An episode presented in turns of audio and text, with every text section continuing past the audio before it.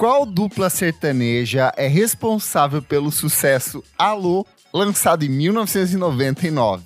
Letra A, Zezé de Camargo e Luciano. Letra B, João Paulo e Daniel. Letra C, Leandro e Leonardo. Ou letra D, nenhuma das alternativas. Renan? Letra D, nenhuma das alternativas. Ponto pro Renan. É Bruno e Marrone. Não é, não. Não é? É O quê? Titãs e É? Chororó. Exato, ele falou letra D, nenhuma das alternativas. Ele falou Bruno e Marrone. Não é Bruno e Marrone? Não, mas ele falou letra D, nenhuma ele- das ele- não, ele alternativas. Ah, não, tá acertou, mas certo. errou. No meu coração. Não, é, é Chitãozinho e Chororó, a música Alô, do álbum Eu teria Alô. acertado. Mas Alô, ponto pro Renan, teria porque ele, ele, mesmo errando, ele Ah, acertou. é que eu tava pensando naquela música do, do Diga do que você orelhão. vai dormir na sua, amiga. Não, não, ele achou que era o do Dormir na Tô te- Praça. É, tô desligando de Ah, entendi. orelhão, Não, doida. é Alô. Ah, doida, minha cabeça doida. Oi, pessoal, eu sou o Kleber Fak. Ai, que caos. Oi, pessoal, eu sou Isadora Almeida. Olá, eu sou o Renan Guerra. Eu sou o Nick Silva. E no programa de hoje, a ascensão e queda dos ringtones, a gente vai conversar sobre o impacto cultural e mercadológico dos ringtones na história da música. E você, você tinha os seus ringtones, você baixava seus, as suas versões de músicas famosas aí? É sobre isso que a gente vai falar hoje. Pauta semi-nostálgica, semi-histórica. Mas antes, o que, minha amiga Isadora Almeida? Mas antes, Kleber Fak, a gente convida todo mundo que está nos ouvindo a seguir a gente lá nas nossas redes sociais, arroba podcast VFSM em tudo. Temos também o nosso site, vamos falar sobre música.com.br. Lá fica tudo compiladinho, todos os episódios, dicas e as pautas, né? Que a gente trata no episódio em questão. A gente tem também o nosso Padrim, padrim.com.br barra podcast VFSM, que a partir de cinco reais Cinco vocês nos ajudam. Ah, o que é cinco reais? Não é Não é nada. nada. Mas pra gente é tudo. Pra gente é tudo. Vocês nos ajudam aqui a manter o nosso TI, a nossa técnica, a fazer a nossa montagem e desmontagem do podcast. E se você, a partir de cinco reais, nos doa, você pode ganhar o quê? Contrapartidas muito legais. Vocês participam aqui das gravações, vocês participam do nosso chat, chat, chat, chat, chat line no, no Telegram. que a galera fica lá fofocando. É, mas hoje aqui temos vários madrinhos. Quem que tá aí, galera? Olha, hoje aqui ó, temos a Tuane Malman, o Fabrício Neri, a Beatruzes, o Valmor Viana, o Pedro Carvalho, a Maria Lua, Gabriel Benevides, Gabriel Cordeiro de Deus, Jefferson Kozinieski e ele, a estrela, Ian. A lenda. Simplesmente Ian. Como Beyoncé, como Adele, como Cher, Ian. Sem sobrenome. Pra que sobrenome? Ai, muito bom. E esqueci de falar também que o, quem ajuda a gente ganha os episódios com muita antecedência, tá, amores? É isso. Exato, muito bom. Vamos falar sobre música, gente. Vessa Mate Pananen era um engenheiro finlandês que, em uma manhã fria, em dezembro de 1997, acordou com raiva, muita raiva, depois de uma noite de bebedeira com os amigos. O engenheiro que trabalhava para a Yomicrop, que era uma empresa de tecnologia da época, foi acordado pelo barulho irritante do despertador de seu celular. E segundo o próprio Pananen, em uma entrevista posterior, ele disse: Eu preferiria me levantar ao som de Van Halen, porque ele é roqueiro, e o pior de tudo é que eu estava disposto a pagar por isso.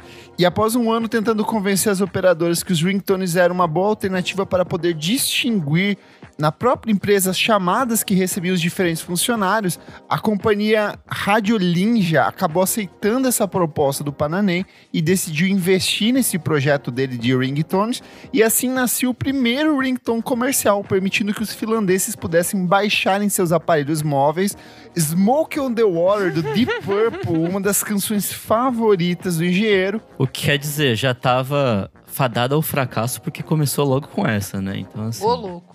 Ô, louco. Ah, não, Polêmica. não dá, não Polêmica. dá, não dá, não dá. Nossa, que gratuito isso, do nada. Atacou os roqueiros, atacou É. os Atacou, atacou, atacou.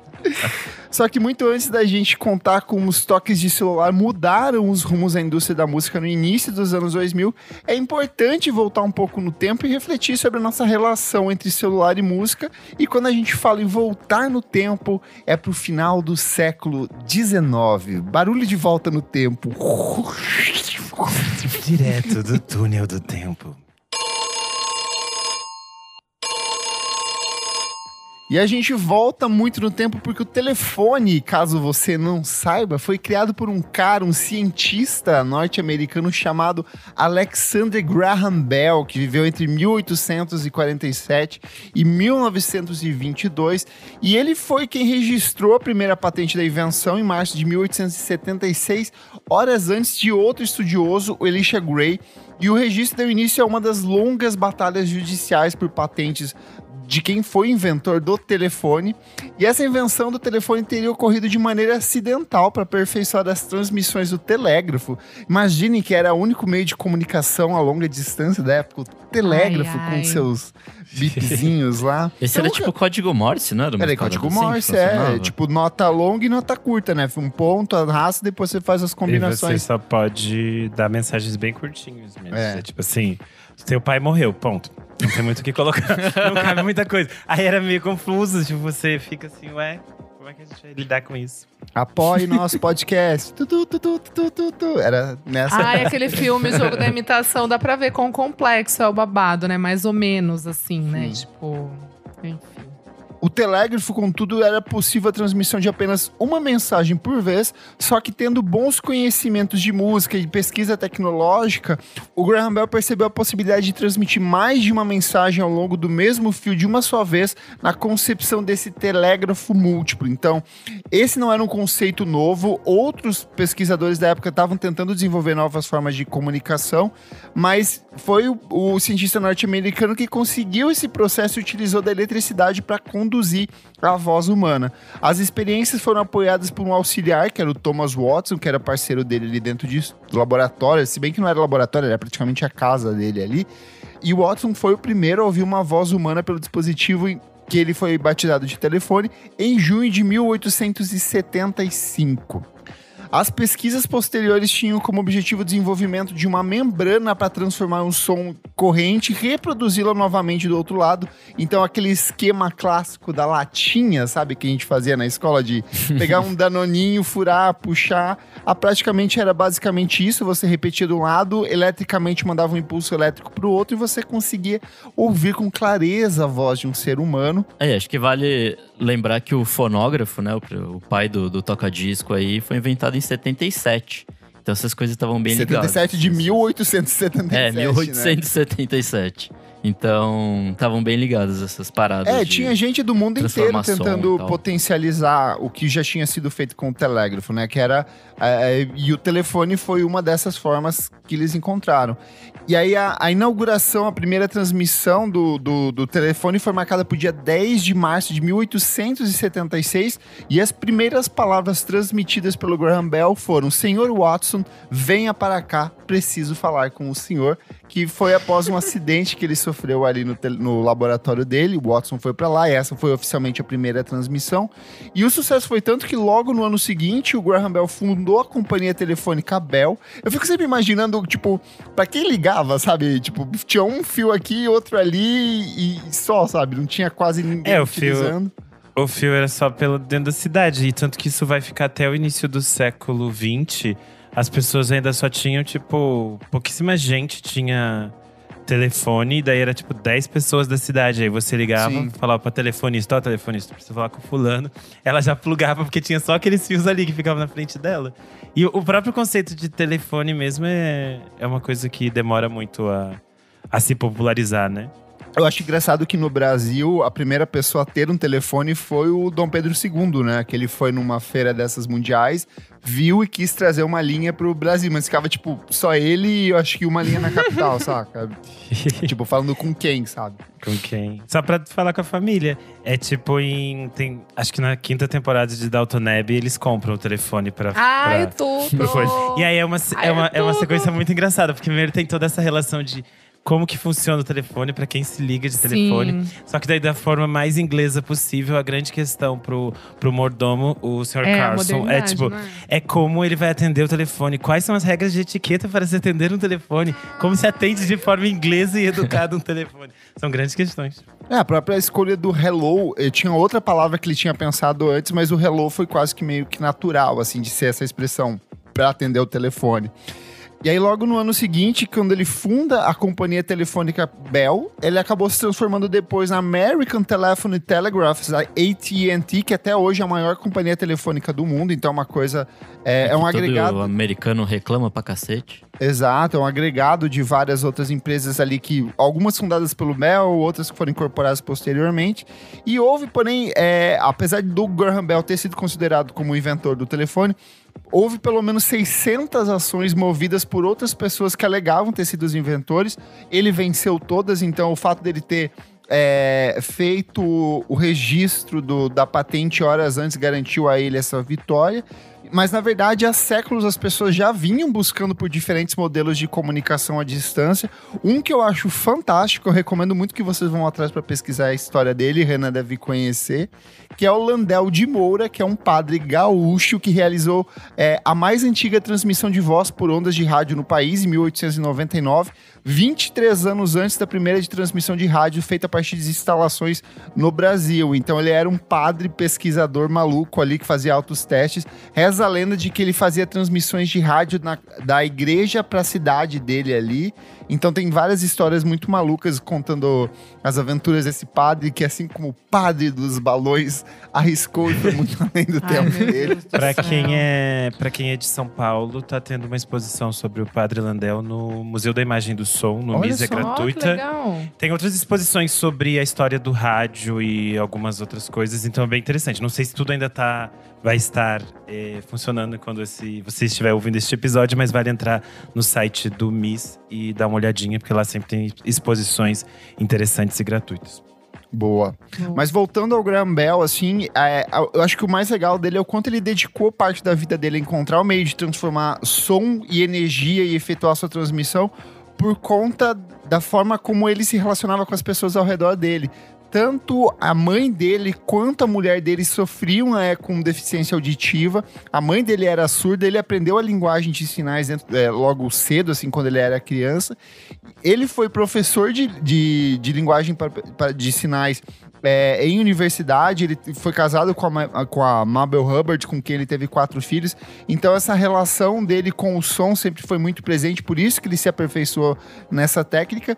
E o que eu acho mais curioso é que o nome dele, Bell, em português, sino, acabou se, é, se transformando no que seria o principal toque telefônico durante quase, sei lá, cinco décadas iniciais do telefone, que era aquele telefone de disco que fazia o, o, o, o sinal tocando. Nick, toca um sinal de um som de telefone quando, quando você recebia uma chamada aí. Vocês chegaram a ter esses telefones de disco ou vocês já eram Super! tecnológicos? Eu super tive, adorava ficar. tch, tch, tch, tch. Eu era pobre. É, Eu também. não, eu a também não questão é que na, Mas você era cidade- pobre e não tinha telefone ou tinha? É, mas não entendi. disco? Essas não tinha Não, é isso que eu vou telefone, eu não entendi. calma. Ah, tá. Não, é numa cidade normal, gente, pra quem tá ouvindo e não sabe, antes de você ter um telefone, não é tipo assim, cheguei lá, comprei um telefone. Você tinha que pedir uma linha de telefone. Sim. E é, demorava Ah. muito tempo pra conquistar uma linha de telefone. Sim, E era tipo assim, sim. um grande. Um grande. É, salto de status social, você ter um telefone. Sim. Na minha rua, isso até eu, sei- eu ainda tinha, tipo, oito anos. Não, uns sete, oito anos. Só uma vizinha tinha telefone, que era esse telefone de girar. E aí ela Uhum. deixava as outras pessoas usarem. Quando a minha mãe precisava falar com alguém da família que já tinha telefone, a gente ia na casa dela e aí ela deixava usar. E era esse telefone de girar. Aí eu gostava muito de girar, às vezes a minha mãe me levava junto pra eu ficar lá girando o número pra ela, ajudando ela. Mas enfim, a gente nunca teve esse, esse de coisa em casa, porque era muito Sim, caro sim. mesmo. Sabe uma coisa maluca? Quando a gente mudou pra Itaipulândia, de fato não tinha linha na, no- na, na nossa casa. A minha mãe tinha que ir até um serviço do correio que tinha uma cabine de ligação. E as pessoas, tipo, Caramba, amigo. Porque, tipo, não tinha telefone pra todas as pessoas. As pessoas iam lá pra essa. E pagava, sei lá, por hora, por minutos que você usava Uhum. pra. Eu lembro que ela ligava É a lan pra. house da época. Ela ligava pra minha, pra, pra, minha, pra minha avó, pra minha tia, e ficava, tipo, a gente fica esperando do lado de fora. Mas a gente tinha um telefone de disco, desses de, da, da, do É, muito negocinho. maravilhoso. Mas era uma maldição, porque toda vez que eu queria ligar, sei lá, pro programa da Eliana ou pro programa de alguém. Ah! era horrível. Demorava cinco sabe? minutos. É, cinco a minutos pessoa tem que ligar negócio. rápido pra você conseguir. Putz, não, É. não, não rolava. sabe? Jamais. Eu imagino jogar Hugo com, com Não, não um tinha. telefone Não desse, tinha impossível. como. Impossível. Então, mas esse rolê do, do telefone também é que era, tipo, caríssimo porque era uma empresa estatal fazendo, né? Então Sim. era muito difícil conseguir e tal. Aí logo depois Ah, que você é a favor da privatizou e tal. privatização? Hum. Não, Que são, não. que nicks são esses? Não tô te reconhecendo. Cadê o comunismo? Cadê o comunismo Não, agora? mas- mas- Eu entendi Nesse- o que você quis falar, que eu não podia perder a oportunidade de zoar. Nesse caso específico, realmente. E assim, anos 90, a gente tá falando ainda de. Acho que governo FHC, talvez. É, era a perspectiva deles de eh, transformarem as empresas estatais nas piores coisas possíveis para depois Sim. poder fazer, criar Sim. desculpas de que tem que privatizar. A gente continua vendo isso acontecer muito. É, então, e aí foi bem que por isso que, que depois barateou e teve um boom enorme. Eu, eu tive telefone na segunda leva, assim. É. Quando já era barato ter telefone, era acessível. E meio que não importava o aparelho em si, né? Tanto faz se é rodinha ou se, se era botãozinho clicável. Mas esses, esses das rodinhas é mais antigo mesmo. Mas sabe uma coisa que eu acho muito curiosa? É, eu tava lembrando dessa cabine que a minha mãe ia, que não era só tipo assim, peguei, tirei do, do telefone do gancho, liguei os números ali e atendeu. Tinha que esperar da linha. Vocês sabem o que, que é da linha? Tipo, tinha que estar Eram disponível. segundinhos, Super. né? É, lembra que tinha que Super. esperar alguns. Nossa, isso é coisa muito de velho. Os jovens não têm. Muito. Eles não tão entendendo nada que a gente tá o é. falando. Gente, que absurdo. Ficar batendo no negocinho, né? pra É, dar ficava um barulhinho assim, até que caía a linha, daí você podia ligar, finalmente. Tipo, E ainda nossa, tinha é as muito louco telefonistas, que era, É, tinha as um pouco antes telefonistas elas antigamente. atendiam e te conectavam Sim. com quem você E lista precisasse. telefônica, então. Não é louco você pensar. Lista. Páginas amarelas. Gente, não, pra mim é louco você pensar que você tinha o número da pessoa De- das público pessoas. circulando, com, É. muitas vezes com o endereço. Tinha o número e endereço, Gente, é dependendo muito da, E da Insano. cada, e cada ligação que você ia fazer, dependendo da distância, ia ficando mais complexo fazer essa ligação. Fazer uma ligação internacional era tipo assim. Um, um parto, assim, era muito complexo. Sim, então é, é surreal. Mas dessa fase, por exemplo, que a gente não tinha telefone, a gente usava, além do telefone da vizinha, é, o telefone público, né? O orelhão, que era algo super comum. Tanto que eu colecionava Super. os Eu cartões colecionava de telefone. cartão também. Ai, cartão, verdade. Eles eram tudo. E Nossa, que moda, Aí na fase gente. que na fase que o que o telefone já ficou mais acessível, que é essa fase que o Nick falou, a minha família realmente daí já teve o telefone, era a fase de ascensão social. A Ó. classe C vai ao paraíso no governo Lula. E aí o que eu fiz, eu achei que eu estava rica mesmo. E uma vez eu eh, queria muito que a participante Cida do BBB não fosse eliminada. Ai, eu liguei muitas você- vezes. Eu sabia que Eu sempre me apaixono por alguma assim. mulher velha com voz de fumante, né? Elas me inspiram. e aí, eu liguei muitas vezes. Quando a conta de telefone chegou, Nossa, a conta era tipo matar. assim, uns duzentos e tantos reais. Gente, Meu imagina Deus, 200 e tantos reais no início dos anos 2000. A minha mãe Meu quase Na época era um, um salário mínimo, basicamente. Meu É. Sim. Deus, Ah, aí ela, é, eu não apanhei, mas eu virei, virou a história que ela contava toda vez que ela queria me envergonhar pra qualquer pessoa. Tipo assim, ah, estamos no almoço com alguém da família. Assim, vou contar a vez que o Renan ficou ligando e gastou todo o nosso dinheiro por causa do BBB. É isso. Ridículo.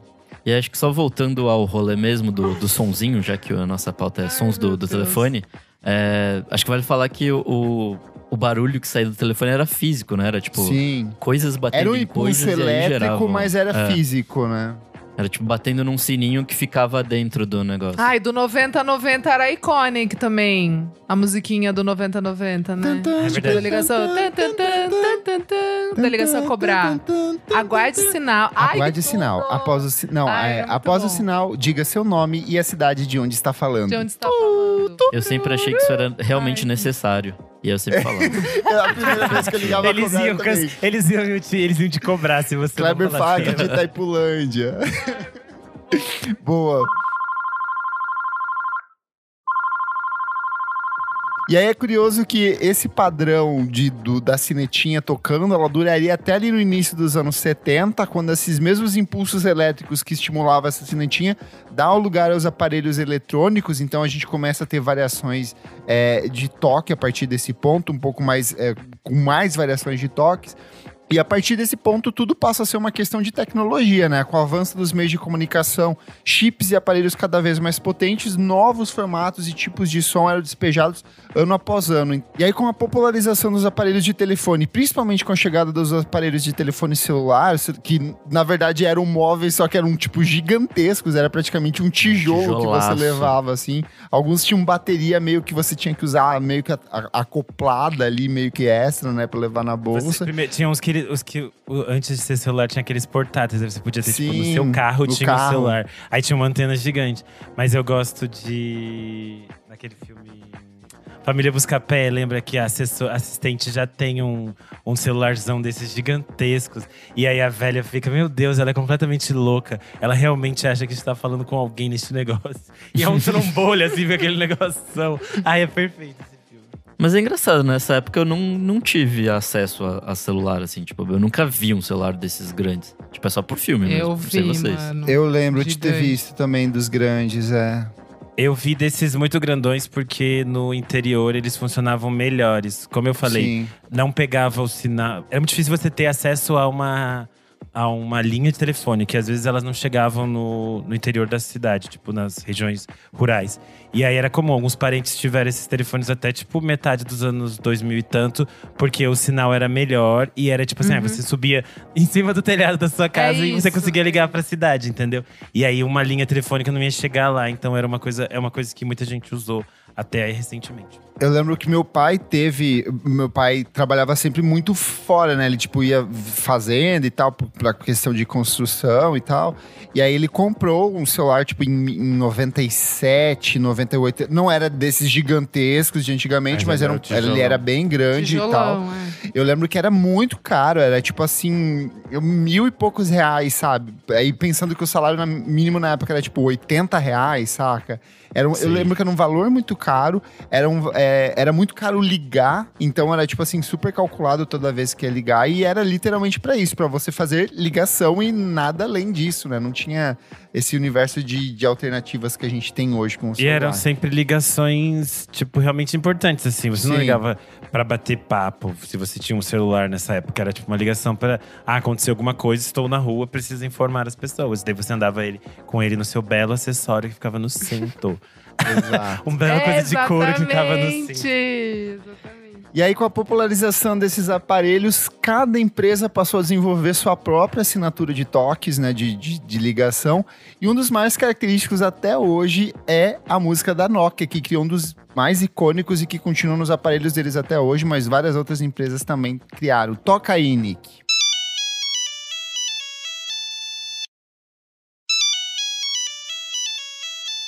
E essa relação entre telefones e música ficaria ainda mais forte no meio dos anos 90, quando os toques personalizados foram disponibilizados pela primeira vez no Japão, com o Digital Mínimo D1319 em 1996. Ele era um telefone de flip básico, mas ele vinha com melodias MIDI pré-definidas, mas a verdadeira revolução foi a capacidade de inserir novos toques usando o teclado numérico. Então você fazia uma combinação de, por exemplo, 8A1 era um Dó, 8B2 era um Lá. Então você meio que fazia uma personalização de, desse, desses toques. E essa personalização, embora rudimentar, foi extremamente popular nos celulares da época. Alguns, inclusive, é, tinham. Época, eu acho muito interessante essa coisa de, do cruzamento entre o digital e o analógico. Com, tipo, que começou a se popularizar a venda de livros que ensinavam as pessoas a fazer seus próprios toques. Então, tipo, a partitura de uma música inteira é feita nesse modelo de toque digital. E esses é, se livros... eu não me engano, esse, esse rolê tinha, tipo, o primeiro número era o tempo que a, que a nota ficava. Aí tinha outro número que significava, tipo, o, o timbre e tal. Tinha, tipo, Sim. todos uns rolês, assim, que você... Você ia montando e aí você conseguia e era montar SMS, uma melodia bem né? simples, tipo, assim. É maluco, assim, porque... Então, dava para você passar por, por SMS, mas Sim. você podia montar sua própria musiquinha ali. Sim, E aí você passava esse resultado para outra pessoa. Porém, esse modelo de música no celular mesmo só pegou quando o nosso querido Versa Mate Pananem, acordando ali de ressaca, descobriu uma maneira de enviar arquivos MIDI simplesmente para o seu telefone Nokia via SMS por uma outra formatação E o VES apresentou seu serviço ao provedor finlandês, a Rádio Linja, que ajudou a expandir a ideia para as massas. Então a, a Rádio Linja lançou um serviço de download de ringtones chamado Harmonium, e ele continha ferramentas para criar ringtones monofônicos e um mecanismo para enviá-los via SMS. Então, a partir disso, o serviço se espalha rapidamente pela Europa e Ásia e pode ser considerado um dos primeiros serviços de comércio de música digital de sucesso. E a partir daí os formatos dos ringtones evoluíram muito rapidamente. Essa rápida evolução se deve também aos avanços dos, dos aparelhos e das próprias pessoas que é, começaram a ter um fascínio cada vez maior pelo celular e trocar de celular tipo com mais frequência. Então, a, se antes as pessoas usavam um celular até ele acabar, ser destruído ou simplesmente parar de funcionar, criou-se um padrão de consumo onde a cada dois anos uma pessoa normalmente troca de celular. Isso é um padrão que continua até hoje, até porque os celulares, principalmente depois da era iPhone ali em 2009, começam a ter cada vez mais prazo de validade, né? Ele já vem com obsolescência programada de fábrica. Então, tipo, o sistema operacional deles para de funcionar depois de um tempo ou para de ser atendido pela marca que desenvolveu, né? Nossa, profissões que não existem mais. Programador de de música de ringtone, caralho. Imagina você ser essa pessoa que, que fica ali descobrindo os, os toquezinhos e tal, deve ser divertido. Então, falando desse, dos ringtones clássicos, eu tava pesquisando aqui do da Nokia, e aí esses primeiros da Nokia, eles eram tipo meio que easter eggs para os nerds, porque eles vinham com mensagens em código Morse. E aí era tipo só a repetição Caralho. dos toques Deus, do código gente. Morse. Tipo, o primeiro código de SMS que vinha embutido no celular era um código que soletrava essas, essas letras. Então era SMS. E aí esse, esse barulho se repetia, né? Mas eram bem coisas que eles faziam só para quem era muito entendido. E a primeira geração dos ringtones é conhecida como a monofônica, que suporta apenas um playback com uma nota por vez. Toca aí, Nick.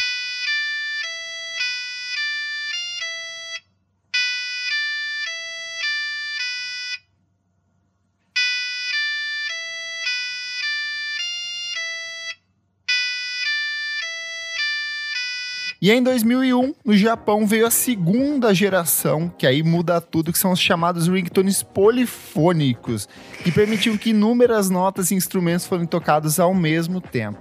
E aí, com o surgimento dos toques polifônicos, causou um boom nesse mercado, já que o som agora era mais rico e mais atraente para os consumidores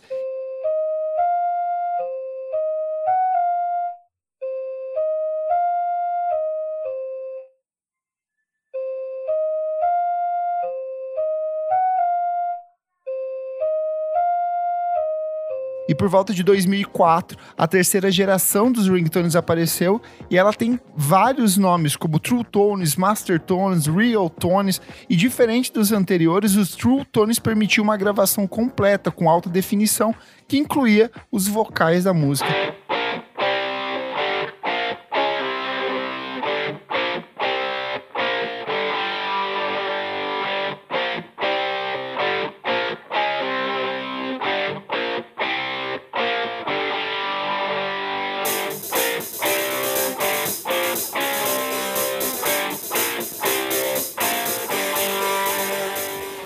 Pergunto para vocês, vocês, quando foi que vocês ganharam o primeiro aparelho celular de vocês? Vocês lembram qual era o modelo? Eu sempre usando o que vinha passado de alguém, ia passando, Sim. talvez trocava. Com essa história de ir trocando com mais facilidade. Então, o primeiro que eu tive, os primeiros todos que eu tive foram Nokias, mas o primeiro foi um Nokia 5120, que acredito tinha até uma anteninha. Ai, deixa eu ver. Eu, eu, lembrei desse, no, desse nome. Deixa Qual que é o azulzinho? É, que tinha um botãozinho. É, sei, sei, sei. Esse foi o primeiro que eu tive, mas depois o clássico, que, onde eu baixava os, os ringtones, era o Nokia 1220. Esse foi tipo babilônico, esse eu fiquei uns dois anos com ele. Lembrando dos. Ai, gente. E você, Nick? Que gatilho. O Nick coisas. é mais velho, então ele chegou a usar aqueles celulares tijolão antigo. Eu, eu lembro de ter um gradiente que era ruim pra caralho, assim. Nossa, gradiente. Ruim. É. É, Mas eu lembro que tinha esse rolê da, da musiquinha de ficar fazendo os toques, tipo, 8BX, 8 sei lá o que, 4 não sei o que lá. E aí, tipo, dava pra ficar fazendo umas musiquinhas. Mas eu acho que eu também tive esse Nokia 1220, Renan. É, esse que eu esse tô falando. Foi um hit. É o, o é o da cobrinha, eu acho. É, esse E eu- tinha cobrinha. É que eu acho que o anterior, se eu não me engano, não sei se já tinha cobrinha. Mas esse aqui tinha. Esse tinha o jogo da cobrinha e era um hit. Esse foi muito hit. Nossa, 12, eu Que tô vendo absurdo, aqui. gente. É, era muito vendo hit aqui as coisas. Não, esse celular era indestrutível, assim, tipo, de fato, indestrutível. E a bateria durava, Nossa. tipo, sete dias. Sim, e você já conseguia comprar, comprar algumas alguns ringtones. Daí você tinha, você entrava, tinha uma mensagem, você tinha alguns previews assim, você conseguia baixar o preview e entender qual que você queria. Aí eu lembro que um dos primeiros que eu tive foi o toque da família Adams. Tá, tudo bem. Aí vinha- Nossa senhora. Cara, eu fui mais ou menos assim, eu fui em 2003. Eu lembro que eu e minha irmã, a gente ganhou, tipo, foi um ano que a gente foi, tipo, muito bem na escola, alguma coisa do tipo assim. Nossa, vi- exatos 20 anos, meu pai. É, e aí, eu ganhei o Nokia 3320, que é o modelo acima, é o que tem aquela, é o Nokia tijolão clássico com aquela a, a coisinha branca junto ali. E a minha irmã ganhou aquele Motorola que eles chamavam de absorvente ou chinelinho. Sabe qual que era? Um, um Motorola cinzinha com uma anteninha. Ah, Eu sei, sei. Bem sabe? clássico também. É, eu não tô achando aqui o modelo. Eu digito nunca vou achar o nome aparece do chinelo. meu. Eu nunca vou achar o nome do meu.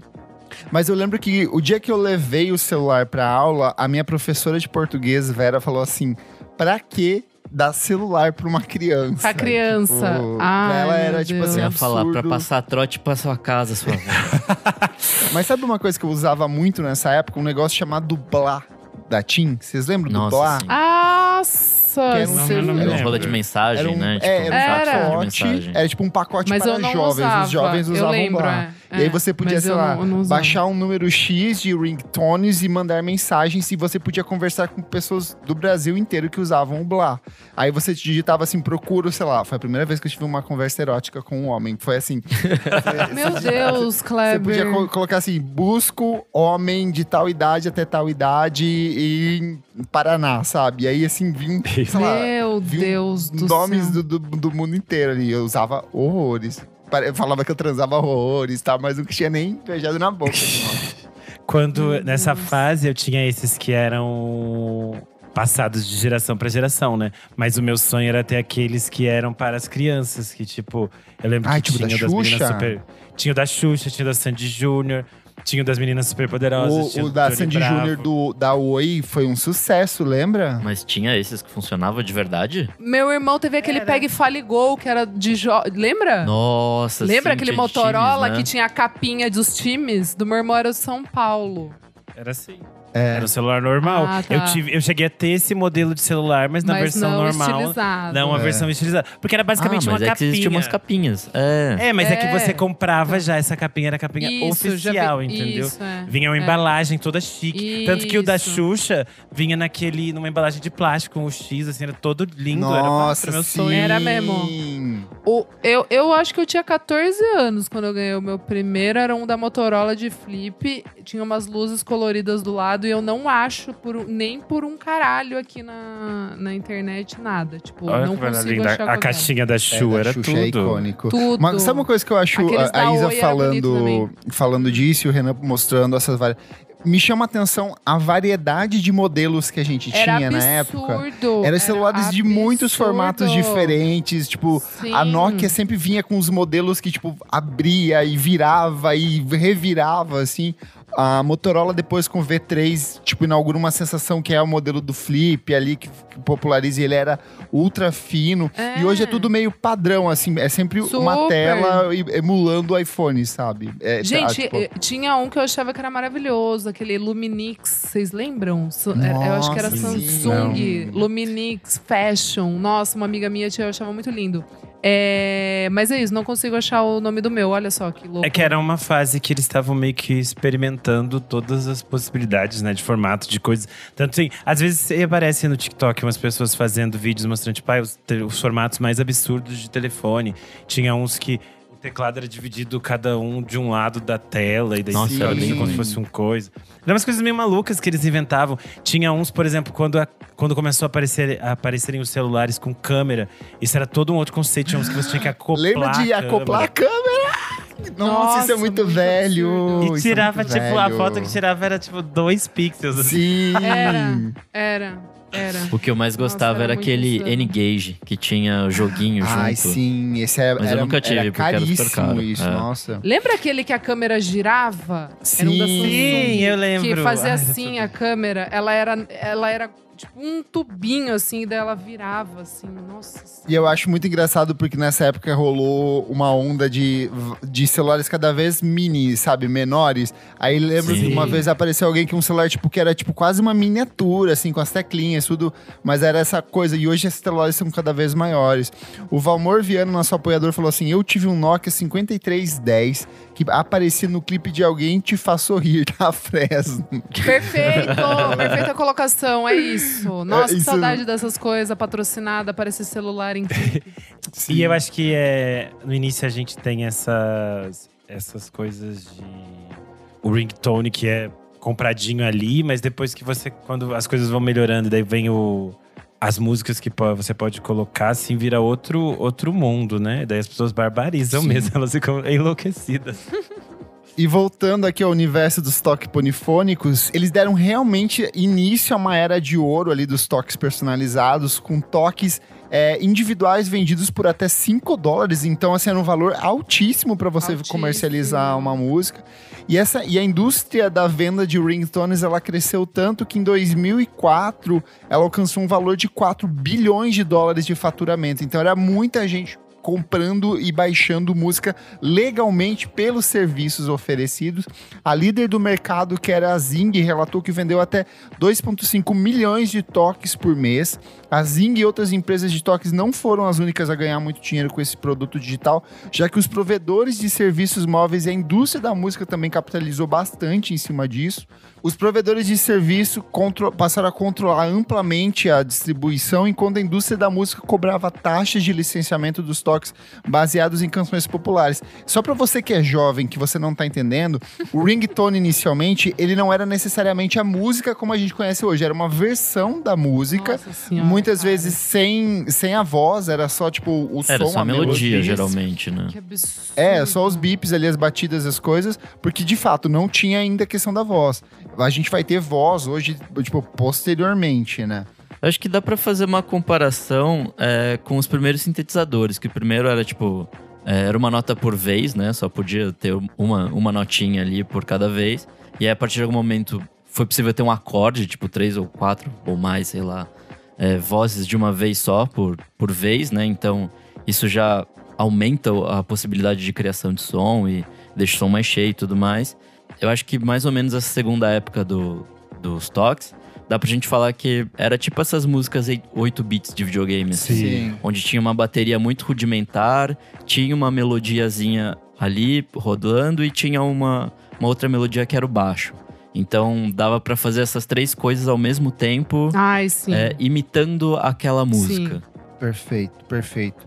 E alguns aparelhos específicos vinham acompanhados de músicas específicas de determinados artistas, enquanto outros, como Sony Ericsson Walkman, tinham no conceito da música sua principal ferramenta de venda como uma resposta aos tocadores de MP3 com iPod. Então, Nossa, esse era brabo, meu Deus. é tipo, a, a ideia da música, ela ficou tão é, é, relacionada com o universo do celular que tinha artista que lançava, sei lá, um disco inteiro depois dentro do aparelho celular. Eu lembro que o Super. Rapa fez isso numa época aqui. die Então começou a virar meio que moda de determinadas é, é, operadoras faziam acordos com é, gravadoras para disponibilizar os trabalhos desses artistas lá. Então tinham lançamentos exclusivos, músicas exclusivas. O J Quest, se eu não me engano, foi a primeira banda a firmar um acordo comercial desse sentido. Se eu não me engano, o primeiro ringtone comercializado no Brasil é uma música do J Quest. Na época eu acho que foi o Só Hoje, ou Fácil, ou Dias Melhores, algum desses sucessos dele do final dos anos 90 ali. Então, tipo, teve muito artista ganhando dinheiro e muita gravadora vendendo música aí dentro dessas plataformas. É, um dos. Você citou esse, o Sony Ericsson Walkman, e depois eu lembro que eles lançaram o W380, que basicamente você podia trocar a música sem ter que abrir o, o telefone. assim, Você tem que fazer a, a Sim, coisinha se tocava na, numa. Uma coisa sensível que tinha fora dela, assim. Tinha uns que você mexia e podia trocar a música. Então eles tentaram E fazer. os que tinha canetinha? Nossa! a canetinha ficava aqui do lado. Ah, é A canetinha o, ficava o do lado, é um o bafo. Blackberry, que morreu. Ninguém nem lembra dele. E aí a gente tá falando de uma época onde as vendas de CD estavam cada vez mais baixas, a gente tinha um avanço enorme da pirataria ali. Então, assim, durante um bom tempo, a venda de ringtones foi o que movimentou uma fatia bem significativa da indústria da música. Comentários aqui ao vivo ó, do Jefferson Kozenes, que ele falou: Eu lembro que nos meus primeiros celulares, um dos critérios na escolha era se tinha rádio e o tipo de toque que eles Super, comportavam. Então, aí, ó, pra ver perfeito. como era importante essa relação. Comentário aqui também do Ian. Ele falou: sem esquecer que o Alex Turner é em romance no trecho There's only music, so that's their new ringtones. Olha só, referenciando ali, arrasou. Eu acho muito curioso como, além de influenciar esteticamente um dos gêneros musicais mais consumidos no Brasil, que é o funk carioca, que incorporou tematicamente o conceito dos ringtones tanto para a construção dos versos como para as bases de muitas das canções lançadas do período, o serviço de venda de música por celular movimentou bastante a indústria brasileira dos anos 2000. E se você tem 30 anos ou mais, com certeza lembra do Nokia 6120. Foi nesse modelo que em fevereiro de 2001 que foi realizada a primeira venda de ringtone no Brasil, modelo que rapidamente caiu no gosto do público consumidor. Que é isso que eu falei que eu tive primeiro. Aí, ó. E estima-se que em 2004 o mercado de comercialização de arquivos musicais para uso de celulares tenha gerado no Brasil uma receita de cerca de 300 milhões de reais, com 80 milhões de músicas adquiridas por usuários de telefone móvel através de downloads. Vamos eh, voltando aqui. Celular ainda era um ícone, era um item muito caro nessa época, era uma coisa que ainda era muito cara. É, não tinha essa cobertura de, de telefonia móvel que a gente tem hoje nos estados. Hoje, praticamente, qualquer parte do Brasil que você vai, você tem acesso à torre de telefone. Nessa época, a gente não tinha uma cobertura tão grande assim. Então, assim, é um número realmente muito, muito expressivo para essa época. Não, e ainda mais cobrando que cobrava, né? Porque se você for pensar, é, quando lança ali o. A, a Apple lança o iTunes e tal, é tipo, sei lá, 99 centavos por música. E aqui eles estão cobrando, 99 sei lá, centavos tipo- de dólar, né? É verdade. Eu não sei como é que funcionava aqui no Brasil. Não sei o preço. É, Isso. não, não Eu lembro. não lembro, mas era. achava tudo. Descontava do valor. Acho que Eu ninguém também. compra. Não, você, comp... É. você colocava. Mas tinha cartão, você não fazia tinha? O, o cartão do celular, tipo, era um cartãozinho, vari- você ia lá e colocava o cartão no celular. Aí você colocava 20 reais. Aí aquilo descontava, era tipo assim, como se fosse um valor X de, SM, de SMS, sabe? Tinha, uma, tinha uma, Sim, uma- sim. um valor. Exato. Mas aqui eu só, com- só os que Crédito. eu comprava eram os mais simples, que eram bem mais baratos. Porque daí tinha também essa, essa tabela dos ringtones. Tinha uns que eram bem mais caros mesmo. Que eram os mais hits. Eu acho curioso também o quanto acaba virando um conceito muito de TV, né? Todas as emissoras tinham seus serviços de. Ou, ou tinham algum patrocínio, alguma coisa muito pesada em relação a isso. Eu lembro que a Oi patrocinava muitos programas da Globo na época. Nossa. Mas tinha umas versões mais baixa renda, tipo umas propagandas no SBT, pra, pra você baixar o seu ringtone. Tinha aquele do envie, seu, envie o nome da música para 49810 Nossa e receba Senhora. seu ringtone. Vem aí do João, se ligam. E aí tem também aquele, aqueles, aquele truque que você passava o celular, ele escaneava o seu braço e mostrava o seu braço o esqueleto. Lembra Sim. desse, dessa propaganda Ah, também? mas você vê depois. Mas é que eles né? faziam muitos, muito, muita falcatrua nessas coisas, né? Que era esse do João Te Ligam, ele ainda mandava assim.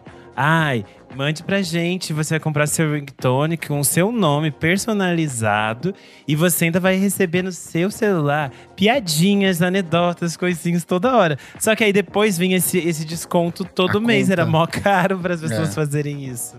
Era bem Eu lembro caro. que tinha esse rolê do futebol aí que a Isa falou, dos celulares que você podia comprar o Nossa. ringtone. Acho que nesse caso do, do, do irmão da Isa já vinha com o toque, né? Mas Sim. dá pra você comprar ringtone de time Tinha e uns que tal. era muito bom, cara. E aí eu encontrei uns Os dados bem legais da época aqui, ó. Em um mercado onde o preço de um ringtone ou true tone é de, em média, R$ 3,99, foram arrecadados em 2004 mais de 19 milhões só em direitos autorais pelo Escritório Central de Arrecadação e Distribuição, então o ECAD, que reivindicava uma parte dessa, dessa partilha. E o argumento do ECAD é que o uso dos ringtones e true tones gera uma utilização pública e, consequentemente, deve ser também recolhido o direito autoral referente à execução pública das obras musicais vendidas para o uso de telefones celulares. Então, se tocava a musiquinha, o celular na rua, o ECAD ia lá pegar uma partezinha para distribuir para os artistas aí e para eles também? E não estamos falando de um modelo barato para consumidores. Aqui um outro dado que eu peguei para os clientes da operadora Claro, baixar um hit polifônico para tocar quando alguém ligava custava em 2004 R$ 3,30. Bem caro. Já os Music Hits, que eram músicas em formato de MP3 para avisos de ligação, saíam por R$ 4,80. E as músicas inteiras para serem ouvidas nos aparelhos que possibilitam isso, então não eram todos os aparelhos que comportavam esse, esse, esse padrão, custavam R$ 3,99. Então, eu acho que pegando o dólar da época que era 2 é, dois para 1, um, era. Ah, acho era que por aí. é, ficava o preço de uma música do. um pouco mais caro que uma música do iTunes mesmo, que era 99 centavos de dólar. E em 2000, e, aí ó, mais dados da época aqui que eu peguei. Em 2005, a música Festa do AP do Latino estava no topo dos ringtones mais baixados no Brasil. E aí o Latino dividia as listas com diversas bandas e cantores nacionais, como Skank, Pitch, CPM 22, O Rapa, J Quest. Músicos internais aparecem nos ranks, mas não são o foco do usuário brasileiro. Então já nessa época, os ringtones BR eram o que faziam sucesso. E aí eu peguei aqui um top 10 dos mais vendidos ali, ó, desse, de, do ano de 2005. Em primeiro lugar, Festa do AP, do, do Latino. Em segundo lugar, Missão Impossível. Eu tinha esse ringtone. Nossa, É, eu- eu, eu não esse- lembro que. essas É, trilhas esse era de- clássico, cara. É, as trilhas de filmes e séries eram muito clássicas, daí sempre todo mundo tinha, era o mais Alguém comum, né? tinha, eu tinha Tanto muita que eu falei, raiva. da família Adams eu tive, do 007 eu tive, todas essas coisas. Aqui eu tenho também, em terceiro lugar, Tamo Aí na Atividade do Charlie Brown Jr. Em quarto, Doce Desejo do Babado Novo. Em, em quinto, Equalize da Pete. Em sexto, Coração do Rapazola. Lembra do Rapazola, gente? Em sétimo, Vamos Fugir do Skank. Em oitavo, 007, a música tema. Essa era, tipo, tocava... Todo mundo tinha essa, Sim. esse ringtone. Em nono, Dias Atrás. E em décimo, Na Moral. E aí vale lembrar que muitos artistas nessa época tiveram um, um- foram tecnicamente catapultados por conta dessas vendas em aparelhos de celular. Por exemplo, Malu Magalhães foi o nome que saiu do, do MySpace, mas que teve alta comercialização em ringtones e músicas distribuídas para celulares. E a própria Lady Gaga com Poker Face foi uma música que foi fortemente alavancada por conta das vendas da canção no celular. Aqui no Brasil, principalmente, ela foi fo- fortemente comercializada por conta disso. Nossa, que surto. Imagina ter um Chubaruba tocando quando alguém te liga. Então, mas era, era, era um surto total, né? Porque hoje a gente tá tão acostumado a que quase todo mundo tem os toques muito iguais. E aí, ao fato de que a maioria das pessoas nem usa toques hoje em dia. Tipo, a maioria das pessoas Deixa do mundo. Lembrar. É, É, do meu mundo deixando Always silencioso. silencioso. E é muito surreal, porque daí essas coisas tocavam em todo lugar e as pessoas tinham as coisas mais absurdas, como como toque de celular. Tanto que a gente. Ainda tem, né? As pessoas que tem aquele do. Tem pobre ligando pra mim. Ah, eu eu amo. mal, assim. Pobre. Eu achei Meu, tinha- pra mim. Meu, tinha uns que era muito sem noção, assim, que parecia umas piadas meio de bar, que tipo, avô, avó, tia de Nossa, amigo sim. tinha, sabe? Descer na casa do amigo, assim, descer ouvir um. Shh, É, ei, preciso", verdade. Ah, esse Umas ainda tem. Esse Lembra? ainda tem. Nossa, eu. ah, Nossa senhora, eu ficava com uma vergonha alheia disso. aí Sempre que né? levantava. Que É, às vezes atende alguém no ônibus ou no metrô ouve esse negócio e fica assim. Isso vai Ainda? acontecendo aqui. Aí fica Sério mesmo? Sil, sil. Ainda hoje, eu já ouvi Tem recentemente mensagem, no tem metrô. mensagem. Tem mensagem. Nossa senhora. Horrível. Nova horrível. mensagem! Nova Mas mensagem! acho que também é, é uma das únicas ferramentas na época de é, deixar a- o celular com a cara de quem. Do, do Sim. portador do celular, né? Era personalizado. Personalizar, né? isso. Perfeito. Aí eu gostava de, de fundo de tela. de jogar Então, o- mas os antigos era, É, sim, era não quadradinho, né? Era preto e branco, quando- não tinha. Tanto que quando eu tive já o meu o meu primeiro assim mais moderno, que foi o Chocolate, a minha escolha principal para Nossa. para- Chocolate? Chocolate, ele tinha flip também. Ele subia assim, um negócio bafo. Mas era de É. qual? Não Era lembro. da Da LG. Ah, da LG. Nossa! Nossa, eu o tive esse também! E aí eu, eu decidi, eu já era indie, eu decidi que a minha. Isso Gente, já era ali por celular eu já 2009, tive? 2010. A minha foto de fundo era uma capa do Yes. Ai, o meu era uma frase do Arctic Monkeys. Meu Ai. Deus do céu. Era tipo um wallpaper, parecia um wallpaper, assim. Tipo, Ah, era perfeito Do Me a o chocolate. Favor. E óbvio que esse boom, essa, essa onda dos ringtones, uma hora ela ia chegar ao fim. E foi com o lançamento do iPhone que a popularização dos toques personalizados começou a evaporar lentamente. Então a gente passa a ter. Quando a gente tem uma variedade muito grande de aparelhos, com a chegada do iPhone, meio que ele estabelece um padrão que vai ser adotado a partir daí. E o próprio iPhone original, ele tinha uma maneira mais simples de fazer toques de música via as canções que você comprava pelo iTunes. E outros smartphones logo seguiram o mesmo modelo. E as vendas despencaram e até a Zing, que era a grande empresa responsável ali pela maior fatura das vendas de ringtones, acabou fechando as portas alguns anos depois. No Brasil, a possibilidade de baixar músicas ilegalmente por meio de ferramentas como ForShare, Mega Upload e RapidShare também contribuiu para isso. Então as pessoas pararam de comprar, viram que não precisava mais gastar dinheiro e podiam simplesmente baixar. É, acho que celulares mais modernos também eles começaram a adotar MP3 como formato. Sim, então você exato. podia ter qualquer música ali. Sim, E não algo limitado. É. E a própria Billboard parou de rastrear o desempenho dos toques em 2014, quando a faixa principal daquele momento era Shake It Off, da Taylor Swift. E hoje a indústria é toda sobre streaming. Então a Billboard responde rastreando as músicas mais transmitidas junto com os downloads digitais e as vendas tradicionais.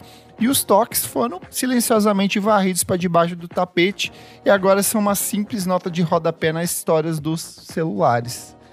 Triste. Porra, mas é uma história e tanto, meu É uma Deus. baita história, É porra. Eu acho que o ri- o ringtone pra mim é muito um som da adolescência, sabe? Assim, porque foi bem, eu acho que no Sim. período que a É gente muito tava... fruto da época, é, assim, né? tipo... É que eu acho que é isso, depois que o, o, o iPhone meio que domina o mercado, ele meio que estabelece outras regras para o mercado em todos os sentidos, né? Como a gente falou, os telefones passaram a ficar iguais, as coisas ficaram todas muito parecidas. Quem não se adaptou a isso desapareceu. Tipo, a BlackBerry mesmo, que não quis mudar, não quis. Tipo, não Sim. quis colocar essa Morreu. tela Vida. completa. Morreu, então as coisas foram desaparecendo, tanto que desapareceu mesmo essa possibilidade que a gente falou de, outras coisas meio fora da curva surgirem. Porque a, Hello, Moto. o iPhone meio que criou essa estética de, tipo, toda hora meio que só atualizar seu próprio telefone, Sim. né? Daí as Sim, novas edições, elas sim. são muito parecidas um com as anteriores. E aí é basicamente, tipo, ah, é pra você trocar de novo de celular todo ano. É meio uma, Ai, lógica de consumo gente, violenta. Eu, que- eu quero celular. Eu quero ir numa loja da Motorola. Vou comprar um pra celular. você, amiga da vaca e o frango. Vai vir com a caixinha. Ai, que tudo! e aí você compra pra mim um das meninas super poderosas. Fechadíssimo. É isso, gente. Falamos aqui sobre a ascensão e queda dos ringtones. E você, conta pra gente, você teve um celular com ringtones, você comprou ringtones, qual era o seu ringtone favorito? Ou você já era mais jovem, não sabe nada do que a gente tá falando, falando, nossa, esses velhos decrépitos aí não sabem Eles vão fazer um nada." TikTok explicando o que é o ringtone. A gente Exato. tem que fazer um TikTok aqui do podcast, ficar explicando Vai, essas vamos coisas fazer, lá, hein? vamos fazer, vai ficar vazio. Você que vai atualizar? Ah, não. Então, Brigão, briga. Toma, cheirosa. É isso, vai lá no nosso mais nova, Instagram, né? na edição deste programa, ou responda nos comentários que a gente vai deixar aqui no seu Spotify com quais foram os seus ringtones favoritos, quais são as suas lembranças envolvendo ringtones. Certinho, meus amigos? Certíssimo. Vamos pro próximo bloco do programa, Não Paro de Ouvir.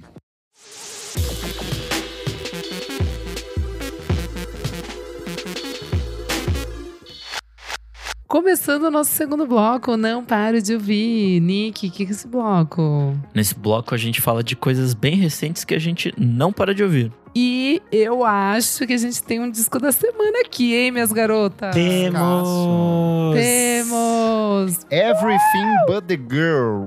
Fuse, o primeiro álbum de Fuse. estúdio da dupla formada por Tracy Thorn e Ben Watt em 24 anos. O primeiro álbum deles Para. desde Temperamental, de 1999. Bateu pra vocês, Adora Almeida? Nossa, bateu muito. É Tudo que eu mais amo é a minha. É meu Reino Unido. Mais unido do que nunca, entendeu? Gente, não dá. Ai, que tudo! Já começa com aquela bomba. Nossa, Que aquela. é- Adora Almeida, foi- nossa Margaret foi- Thatcher do Indie. Exatamente. Que horror! Exatamente. A The Crown aqui. Caras, começa com Nothing Left to Lose, que já começa já dar o tom, né? A grande canção. E assim, só vai ficando melhor. Tem umas coisas mais adultas, umas coisas mais conceituais ali, mais calmas. ah, que eu gostei muito. E eu destaco aqui Time and Time Again, que eu achei uma delicinha. Mas assim, eu amei muito tudo. E, porra, podiam voltar a fazer show, né, caralho? Vamos torcer pra Renan, isso. Renanzinho, eu sei que embarcou nesse disco. E eu sei que When You Mess Up talvez seja uma das suas favoritas. Ah, eu gosto de todas que eles estão meio Ai, tristinhos. When Mess Up é Lost. Eu acho, tipo assim, todas. Nossa, muito fodas. Eu acho fantástico quanto eles conseguiram ter esse ato gigantesco, voltar com um disco que ainda tem a identidade do Everything But The Girl. É o Everything But The Girl. Você ouve, você, você entende Sim. que é eles. Mas é extremamente moderno, assim. Não é, tipo, datado, não é repetido. Exato. E não é, tipo, Exato. forçação de barra em cima do que é novo. Só é moderno porque eles realmente são modernos. Eles São chiques, modernos. São entendidos do, do que é bom, assim. Eu fiquei muito passado, É é, muito bom. As letras estão muito boas e a gente já tinha comentado aqui, mas vale reforçar a voz da Tracy, tá assim, um negócio Gente, é surreal. absurdo. Eu Absurdo. Mas tá queria- diferente, né? Eu achei que tá mais. ma- Tava realmente Tá mais melhor, mais direito. tá melhor. Eu acho que é. é lindo, como fica bonito, É, né? então, Como- exato. É vinho. Não, exato. Ouvindo, eu falei, caracas. Gostei. Cara, sabe o que eu acho mais fascinante? É que eles são duas pessoas que já estão na sua casa dos 60 anos. É, eles têm 60 anos os dois, eles vão fazer 60 anos este ano. Ela, eu descobri que ela, inclusive, é mais velha que ele, achei isso divertido.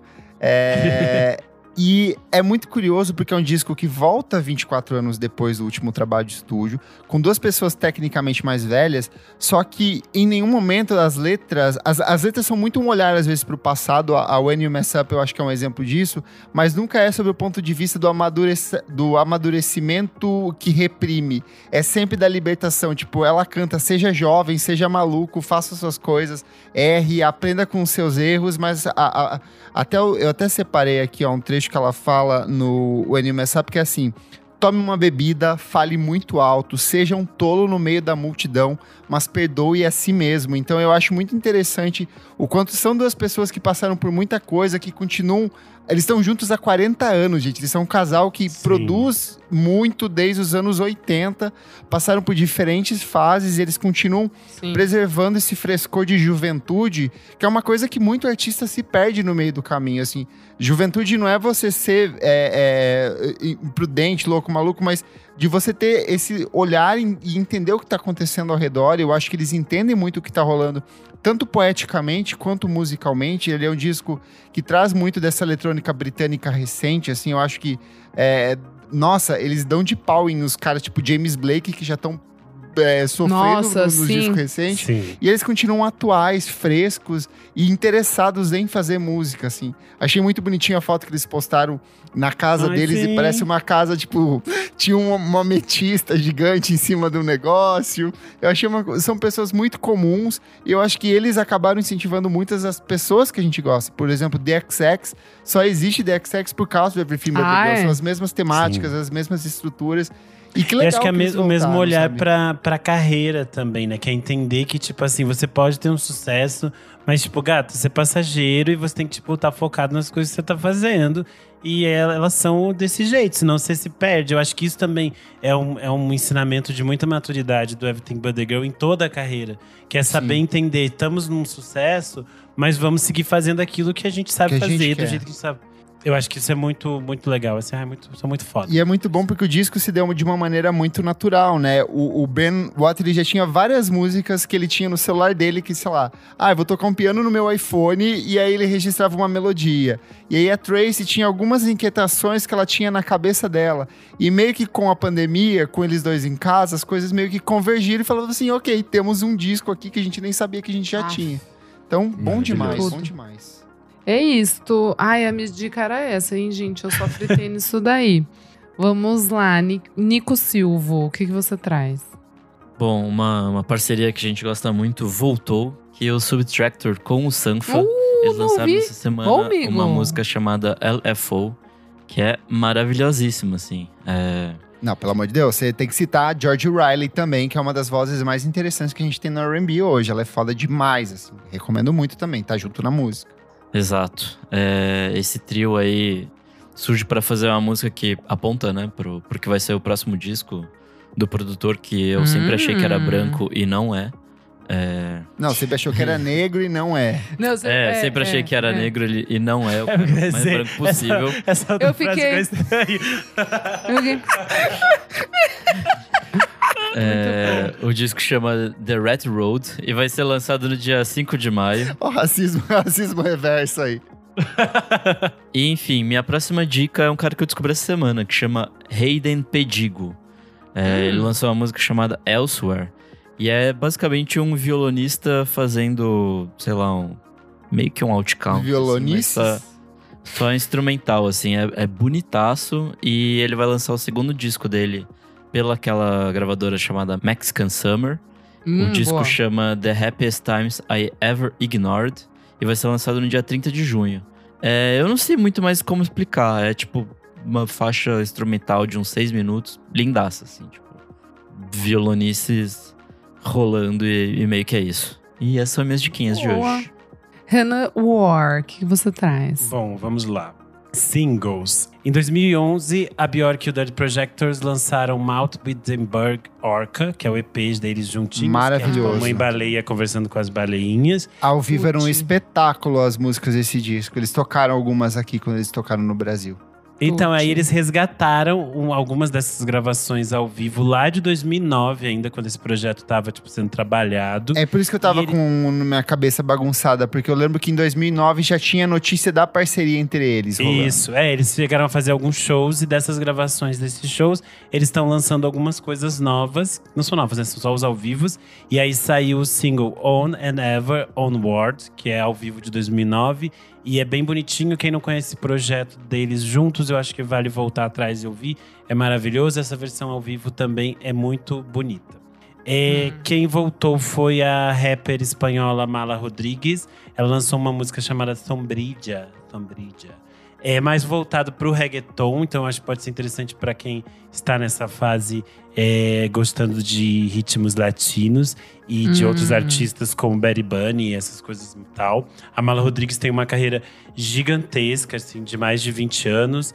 Ela aparece no acústico da Julieta Venegas e ela tem parceria com vários outros artistas. É um trabalho bem interessante, mas ela se modifica muito durante o tempo. Eu acho que é, vale conhecer o trabalho dela, Mala Rodrigues. Quem também lançou single foi o Canalha. Ele lançou Preta de Marquinha. Eu acho que estamos ficando, chegando no frio, mas se você não gosta de frio, quer pensar no calor, sentir o calor, eu acho que este novo single do Canalha é isso. É, quem nunca ouviu o Canalha, ele é um artista baiano. Eu acho muito interessante que ele tem uma coisa de misturar falas e chamamentos nas canções, que é uma coisa do pagodão baiano, desses outros ritmos, mas que ele faz de uma maneira muito única, então vale ouvir.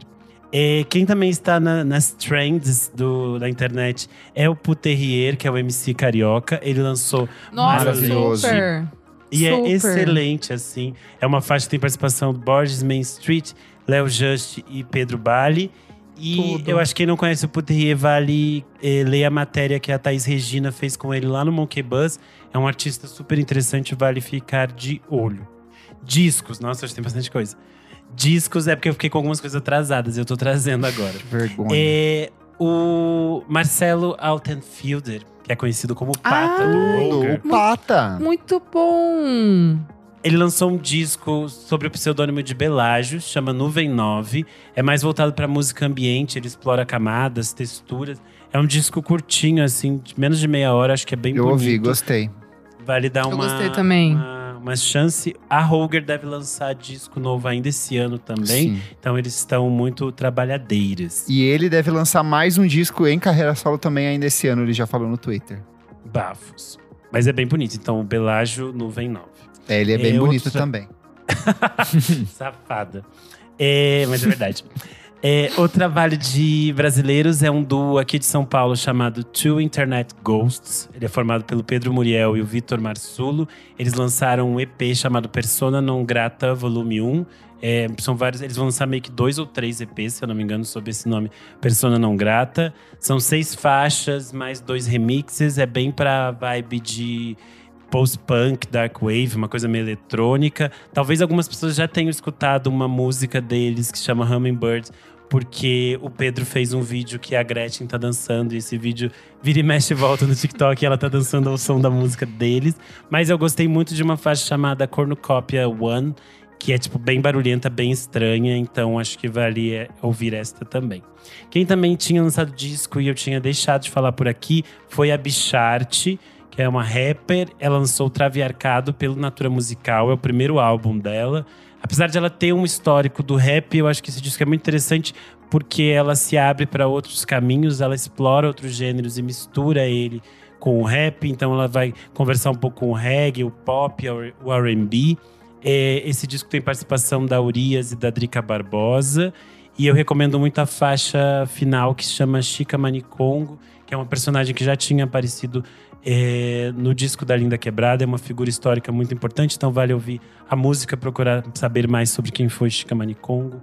E é isso, Bichart Traviarcado. Nossa, hoje falei bastante a Blow, hein? Vamos lá, Kleber Fati. Bem rapidinho, já que o Renan ocupou 20 minutos aqui, começar pelos singles. Se a gente não ah. traz reclama, se traz reclama. É, exatamente, não dá, não dá, não dá pra gravar. Julie Byrne, cantora e compositora norte-americana, você que gosta de Wise Blood, sumida. se liga no som dessa menina que é talentosíssima. Ela lançou uma música nova que se chama Summer Glass, é o primeiro single do primeiro álbum dela de inéditas desde 2017, o disco se chama The Greater Wings, sai no no dia 7 do 7 pela Ghost International. E ele tem um fato curioso e triste que ela começou produzindo esse disco com o Eric Littleman, que é um cara que já trabalhou com ela, com a Vagabond, com a Emily Yacina.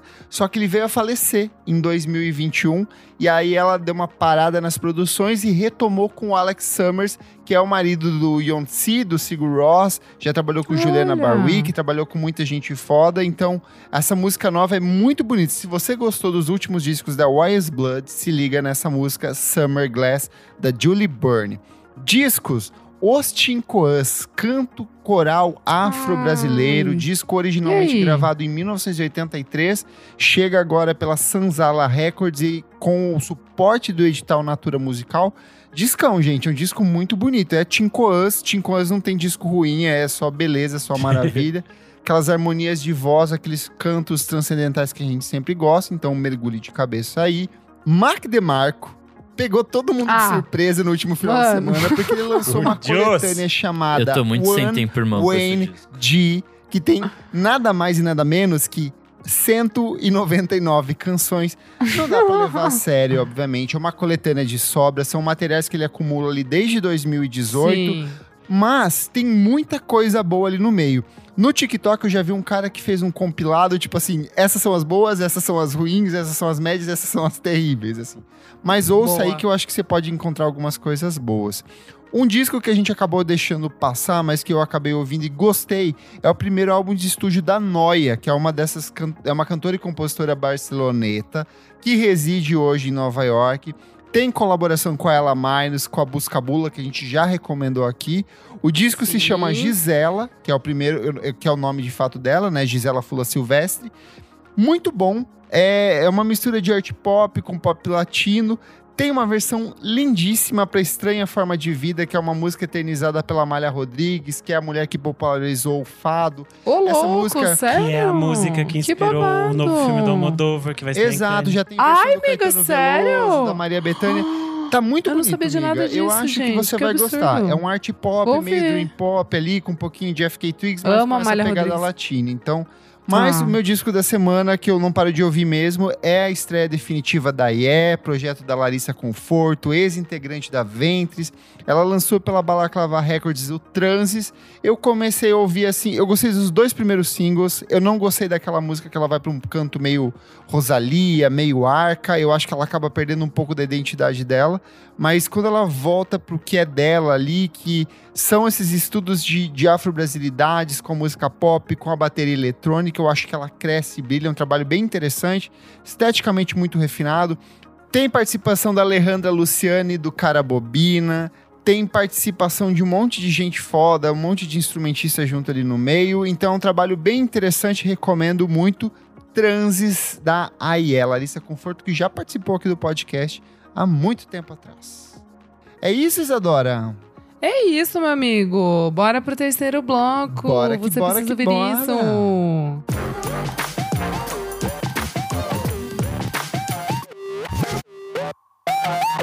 Chegamos ao nosso terceiro e último bloco. Você precisa ouvir isso. Isadora, o que, que é esse bloco? Ah, amigo Nick, nesse bloco a gente traz o que a gente quiser, na verdade. A gente traz aqui Uma oração, de uma livros, prece. de filmes, de séries, musiquinhas velhas, enfim, o que quisermos. Renan Guerra, o que, que você traz? Bom, é, eu trago o filme Botem Medo, novo filme do Ari Aster. Ai, É, estou conta. apaixonado porque acabei de Quero ler uma saber. notícia que é Joaquim Phoenix implora para que o público não assista a Botem Medo sob o efeito de alucinógenos. E eu corroboro a Meu informação Deus, do Joaquim gente. Phoenix. Virou uma Não trend façam já. isso. Tava vendo Não isso. façam isso. Não usem drogas. Não, mas que virou uma Muito trend loucura. pra internet. Virou tipo, uma ai, trend, vamos as assistir pessoas estão fazendo, porque ele é altamente psicodélico em Ah! alguns pontos, é. Só Ai, que o gente. filme é muito barra pesada, ele toca é. em tópicos muito tensos e é muito fácil de dar gatilhos na sua cabeça, gente. Ah, tá. então entendi. não faça isso, se cuide. É porque eu quase tive uma crise de ansiedade também, mas eu amei. Inclusive, se você teve uma infância problemática com a sua mãe, se você teve uma mãe muito opressora, Puxado. talvez esse filme não vai ser legal pra você. Já adianta. Aqui. É que o ponto é, o filme foi vendido como uma história de aventura e não era um filme tão de terror. Porque eu acho que as noções das pessoas do que é terror são meio confusas. E acho que eles ficaram Mas com é medo de dizer oficialmente que é um filme de terror. Mas isso que eu ia dizer, pra mim também foi uma experiência de filme de terror. Porque você fica muito tenso. É, primeiro você tem todo o horror de existir no nosso mundo atual, violento e tenso. Ansiedade social pulsando ali. Depois você tem toda a experiência de que é, a sua cabeça de uma pessoa ansiosa que pensa, ah, essas coisas podem dar errado. E na sua cabeça são sempre só coisas que você sabe pelo tratamento que essas coisas são coisas da sua cabeça. Mas no filme do Ari Aster, todas elas acontecem. E aí eu acho que é meio difícil de, de fazer uma sinopse do filme, até porque o filme é bem longo. Mas basicamente Até é. porque ele é, ele é plurigêneros, né? Ele tem todos os gêneros Sim. possíveis. Ele é comédia, Mas ele é dá muito drama. medo? Mas dá Não, muito não é medo. Não tem medo nenhum. É mais de fuck, né? É É, É que ele é te deixa difícil, tenso, assim, te deixa é. nervoso, assim. Mas ele não te dá medo. desconfortável. História- Eu acho que a marca Tá. dos filmes do Ari Aster é você ficar desconfortável com a situação.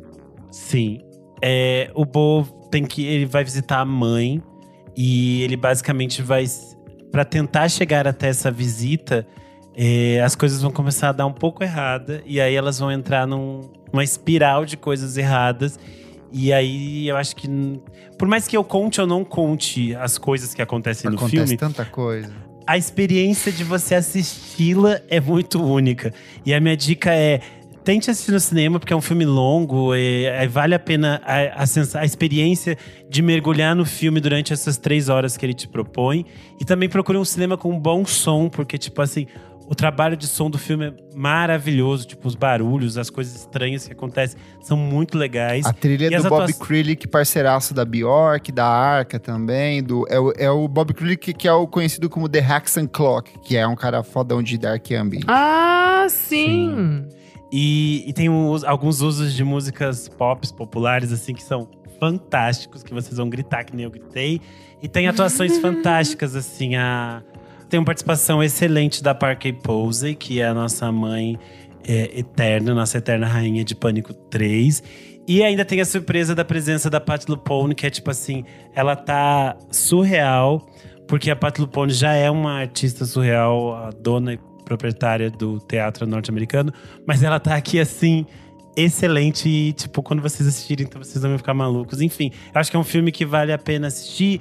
É, ele é muito sim muito divisivo, então vocês vão ver tem muita gente falando mal, mas eu acho que é você precisa ter Isabela Boscov não gostou. A Isabela Boscov não gostou, Ah, é verdade. Tava vendo. Chamou um terror de filme. Mas é isso, o cinema do Ari Aster sempre foi um cinema muito divisivo e eu acho, eu fico muito feliz que ele, enquanto um artista eh, criativo, estranho e maluco, tenha dinheiro para colocar essas ideias malucas eh, no ar, assim, que a gente possa assistir um grande diretor fazendo maluquices com Sim. bastante dinheiro, sabe? Às vezes a gente precisa dessas coisas, então acho que vale cada um ter a sua experiência, por mais estranha que ela seja, eu acho que vale a pena assistir Botei Medo no cinema. Só um complemento, ele é produzido pela A24, ele é o maior orçamento da história da A24, acho que foram 35 milhões Nossa! de dólares. E ele só arrecadou 2,7 E que não é milhões nada, nos né? Estados Tipo- Unidos. É, é, não é nada. Ah, não tá indo 35. bem? Não, não tá indo bem, porque ele é um filme de Meu três Deus. horas, o que limita o espaço dele dentro de sala de cinema. Três horas. Então, no Brasil, em específico, ele tá em pouquíssimas salas de cinema. Eu acho que ele é um filme que vai se É fazer muito, muito, arte, mais né? depois na, no, no vídeo É, on demand. é. E eu acho que tem um outro ponto também. Eu gosto muito do Ari Aster. Eu acho que esse. é, independente do que quer que ele fosse lançar, eu acho que esse disco, esse filme seria um fracasso, porque os outros filmes anteriores, o Hereditário e o Midsommar, foram filmes de terror que foram mega cults. Então agora tinha uma expectativa muito grande em cima disso. E eu comparo muito ele com o. o o Charlie Kaufman, que era o roteirista do, do Quero Ser Uhum. John Malkovich, do Adaptação, que eram filmes malucos. E quando ele dirige o primeiro filme dele, que é o Cinedoc New York, que é muito parecido com esse, por sinal, Tem, tem coisa as do mesmas teatro, logísticas. Tem uma, uma, uma- estrutura muito parecida. Foi um filme que desapontou muitas pessoas na época, mas que anos mais tarde começou a ser redescoberto. Então eu acho que ele é bem restritivo no começo. Eu mesmo tive algumas dificuldades assistindo ele em alguns pontos. Eu falava assim, putz, longo demais, eu cortaria essa cena aqui total. Mas saindo do cinema, meio que o filme foi crescendo e muito na minha cabeça, assim. Eu comecei a pensar, hum, talvez eu tenha algum problema com a minha mãe aqui que não está Olha resolvido. ele. É. É, Boa. segue. Kleber, e você que está resolvendo problemas com sua mãe, qual que é a sua dica? Eu vou continuar resolvendo problemas com a minha mãe, porque eu trago, na verdade, eu vou começar pelo lado bom. Eu vou trazer um, um filme leve, que é o Boris, Boris, Boris, que é o Morte, Morte, Morte. Ai, perfeito. que é da A24 também. Cara, esse filme, ele foi filmado com 35 reais, dois pinos de ketamina e um figurino de festa de formatura da 25 de março. A fotografia eu achei horrível, eu fiquei muito incomodado, mas ele é muito barato. Mas em resumo, são um grupo de amigos muito ricos que vão aprontar altas confusões enquanto eles ficam trancados numa mansão no meio de um ciclone essa tropical.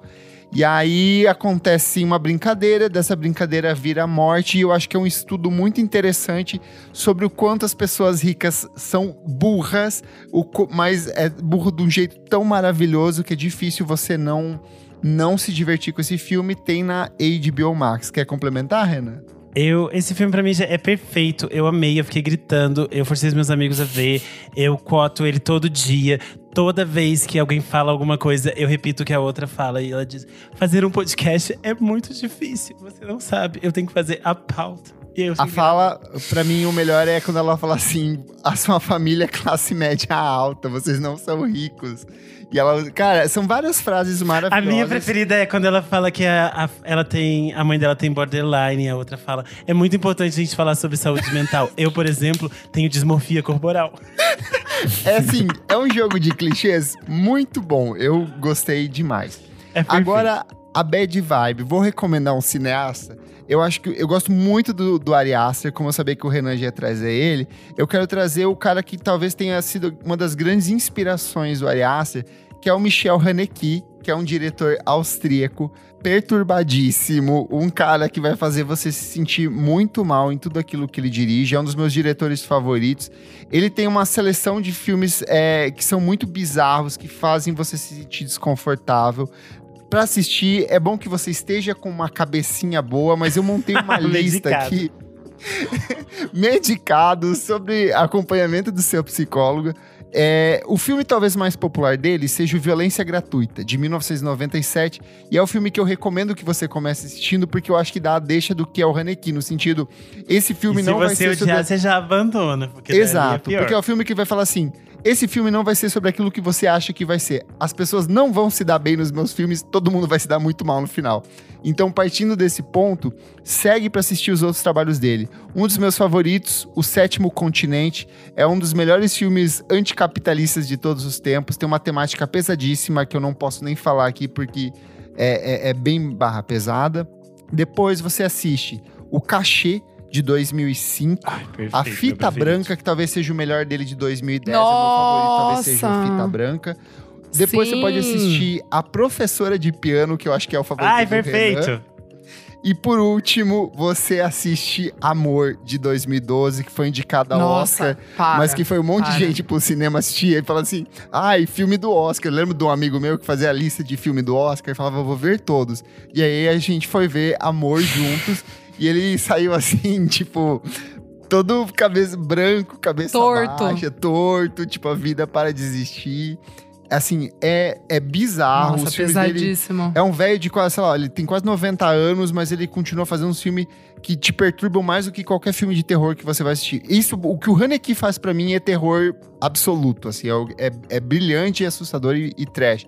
Até os comentários aqui, o Pedro, o Pedro Carvalho falou, violência gratuita é incrível, ele culpa a audiência pelas atrocidades do filme pesado. Ele culpa a Exatamente. audiência tanto que ele falou os americanos são burros e ele refilmou esse filme em inglês. Quadro a quadro. a quadro. quadro. E também é Muito perfeito, bom. porque o elenco é perfeito, o americano. Sim. Só um último comentário aqui, ó. O Jefferson Kozeneski falou: Amor é um troço absurdo de tão pesado, viu? Ó, quem já assistiu já sabe que o Haneke. Não, pesadíssimo. É, alguns filmes dele, como a professora de piano, vocês encontram na MUBI.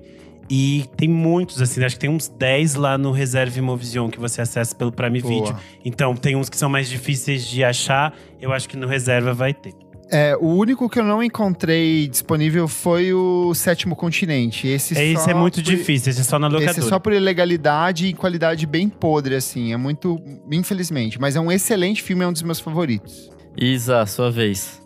Gente, vamos lá. É, a- foi o Nick, acho, que deu aqui dica do Bar Itália, a banda? Foi, né, eu, amigo? Foi o Kleber. eu. Nick, o Kleber, então. É, a música nova, Punked, eu ouvi, não tinha ouvido, gostei bastante. Cresceu agora a minha, como eu posso dizer, expectativa pro álbum novo deles, Tracy Tanning, que vai ser. Não, amigo, já tem álbum lançado. só Não, que eles é têm dois coisa... EPs. É, EP. Ah, mas é grande. É EP com, sei lá. Mas que 10 dura músicas. 12 EPzão. minutos. É, tens razão. é isso. É isso mesmo. Mas é- são mil faixas de um minuto, sei lá. Enfim, é, agora eles assinaram com a Matador. Então, né, acho que eles vêm mais parrudo aí. Eu gostei bastante da música. É um indie rock O meio... Quarrel, que saiu em 2020, tem nove músicas. 20 e dura minutos. 14 minutos. É, enfim, eu gostei. É o indiezinho rock que nós gosta, mas tem um pouco de coisas sombrias ali que, sei lá, caras, estou animada e agora, agora me gatilhou e eu tô no aguardo. E já pra encaixar aqui, né, moçada, vou dar aqui nesse bloco também o Quarrel, que é um EP, mas que tem nove músicas, mas que tem 15 minutos. E o Bad Head, que tem 13 faixas e 22 minutos, que saíram pela World Music, que é do Dean Blunt, babadeiro. Sim. E agora os, os meninos assinaram pela Matador, né? Então vamos ficar de olho ali na bandinha do ano, Bar Itália. E você, meu amigo Nick Silvo, morador, novo morador de São Paulo essa semana. Pô, tá acabando meu tempo em São Paulo, chateado. Enquanto, quando esse programa for ar, já estarei em São José de novo, sendo infeliz, mas tudo bem. É, minha próxima, minha dica vai ser uma banda que eu descobri totalmente aleatoriamente no Spotify. É uma banda de jazz chamada Jazz Boys, ou Jazz Boys. Ah, tá bom. A gente te recomendou pra você tem três semanas. Hum? É, mentira. Segue aí. É uma banda de Budapeste, na Hungria, e é meio aquele rolê meio é, hip hop com jazz, Jazz assim. Boys em Budapeste, isso aí é pornô que você tá vendo. Só Chess comentando assim. dele. É bem a cara do Bad Bad Not Good lá no começo de carreira, aquele sonzinho bem hip hop, bem jazzístico. E eles lançaram em 2021 um disco bem interessante que chama Jazz Boys Goes Blunt Number 2. Enfim, são, Diz Boys. on- são, são 11 musiquinhas e é bem divertido. Pra quem gosta de Bad Bad Not Good, vai com. é, pode ir que Vai com é Lube. bem legal. e é isso. Comentário referente à última edição do nosso programa, edição 244. Acelera! O fenômeno das Sped Up Songs. Eu perguntei lá no nosso Spotify o que você acha do fenômeno das Sped Up Songs. O Rodrigo Berg respondeu: Hum, não é algo que me apetece. Não curto muito, mas tem algumas que acho divertidas. Então, tudo bem. E a Iris falou: acredito que funciona dentro da plataforma TikTok. No Instagram, o underline Lucas Rodrigues falou: Não sou fã de versões sped up das músicas, mas confesso que quando descobri o VFSM tive que maratonar dezenas de episódios, acabei recorrendo à velocidade 1.5 do streaming para dar conta de ficar em dia com os EPs atuais. Deveria ser criminalizado isso. O Nick faz um trabalho de edição, ele pega ó, faixa por faixa de áudio para você fazer acelerado. A gente tem que começar a lançar o, a versão sped up e a versão do podcast normal, então, a partir de agora. É isso, vai ter, vai ter sim. Aí vamos ouvir o sped up em quatro vezes. Eu sou o Kleberfac no Twitter e no Instagram, dicas diárias de música todos os dias, e você também pode acompanhar o meu site, musicainstantanea.com.br, onde eu já tenho o texto da crítica sobre o Everything But the Girl. Tudo! Eu sou arroba Almeida Dora no Instagram, Almeida Dora Underline no Twitter. É isso. Eu sou underline Renan Guerra no Instagram, no Twitter e também no TikTok. Tô produzindo muito, então vão lá assistir. Além disso, semana Sim. que vem vai ter o meu curso Introdução ao Pornô Chanchada, uma história do cinema da Boca do Lixo de São Paulo. Ainda tem inscrições abertas, então corre que ainda dá tempo. É isto. Eu sou arroba Nick Silva no Twitter, Nick Silva no Instagram. E é isso aí. E sob a benção de Jorge da Capadócia, não esquece de seguir a gente nas nossas redes sociais, arroba podcast VFSM em tudo. Segue a gente na sua plataforma de streaming favorita e se puder, e se você for uma pessoa diferenciada, chique, deliciosa, apoie a gente em padrim.com.br ah, podcast VFSM. Por apenas cinco reaisinhos, hum, você tem acesso ao nosso grupo fechado para assinantes e participa aqui, ó das gravações ao vivo, como ela, sedutora Beatruzes, como a tua animalma com seus lábios carnudos, como Febrício Neri com seus braços fortes, como Jefferson Kozenieski com seu olhar sedutor, como Pedro Carvalho, que tem aquela covinha no meio dos dentes. É, Pedro, como Gabriel Benevides, que está cada dia mais vermelho todas as vezes que eu encontro ele.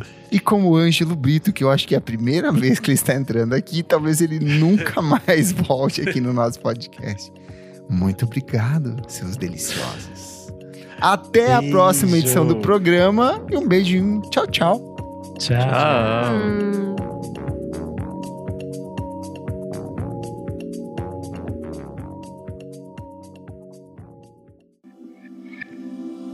Esse podcast foi editado por Nick Silva.